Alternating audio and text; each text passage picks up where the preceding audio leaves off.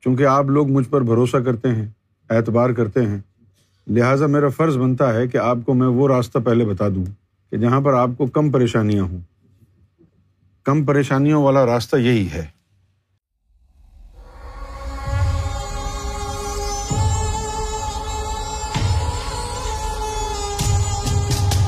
روحانی ہستیوں کا تصور کرنا، جن کو آپ نے دیکھا ہو یا جن کی تصویر دیکھی ہو اس کے بے شمار روحانی فائدے ہیں، لیکن مختلف قسم کے فائدے ہیں۔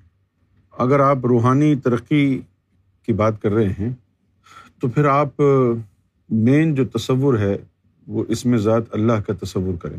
اور اگر اس میں ذات اللہ کا تصور نہ ہو رہا ہو، تو پھر سرکار گور شاہی کا تصور کریں کہ سرکار نے آپ کی انگلی کو پکڑا ہوا ہے، دل پہ اللہ لکھ رہے ہیں۔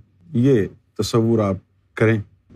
ہر کام کے لیے، ہر معاملے کے لیے سرکار کا تصور کرنا جو ہے، وہ ایک دوسرا راستہ ہے۔ اس دوسرے راستے میں سرکار کی ذات ہے۔ ویسے تو جو سرکار کی ذات تک پہنچ جائے، اس کو بھی سب کچھ مل جاتا۔ لیکن اس دنیا میں ہم رہتے ہیں، جہاں پر لوگ سادہ روحانیت کو نہیں سمجھتے۔ روحانیت کی باریکیوں کو کون سمجھے گا؟ لوگ آپ کو کہیں گے کہ بھائی، آپ سرکار کا تصور کیوں کر رہے ہیں؟ تو ہم آپ کو وہ بات بتا رہے ہیں کہ جس بات سے آپ کے دل کو تسلی رہے اور آپ کی ترقی ہوتی رہے۔ کیونکہ مسئلہ پتہ ہے کیا ہے؟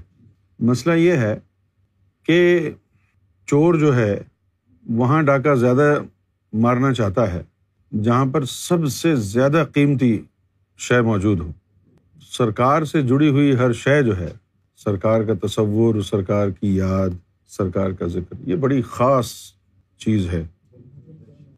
اگر کسی جگہ دس آدمی ایسے ہوں جو ذاکر قلبی ہوں، جن کے دل کی دھڑکنیں اللہ اللہ کر رہی ہوں۔ اور ایک آدمی ایسا ہو کہ جس کے دل پہ سرکار کی تصویر آ رہی ہو۔ تو شیطان ان دس ذاکر قلبی کو چھوڑ کے اس ایک بندے کے پیچھے لگ جائے گا۔ چونکہ آپ لوگ مجھ پر بھروسہ کرتے ہیں، اعتبار کرتے ہیں، لہٰذا میرا فرض بنتا ہے کہ آپ کو میں وہ راستہ پہلے بتا دوں کہ جہاں پر آپ کو کم پریشانیاں ہوں۔ کم پریشانیوں والا راستہ یہی ہے۔ کہ آپ دل کے اوپر اس میں ذات اللہ کا تصور کریں اور وہ تصور نہ ہو تو پھر سرکار کا تصور کریں کہ آپ نے میری انگلی کو پکڑ پکڑا ہوا ہے اور دل پہ اللہ لکھ رہے ہیں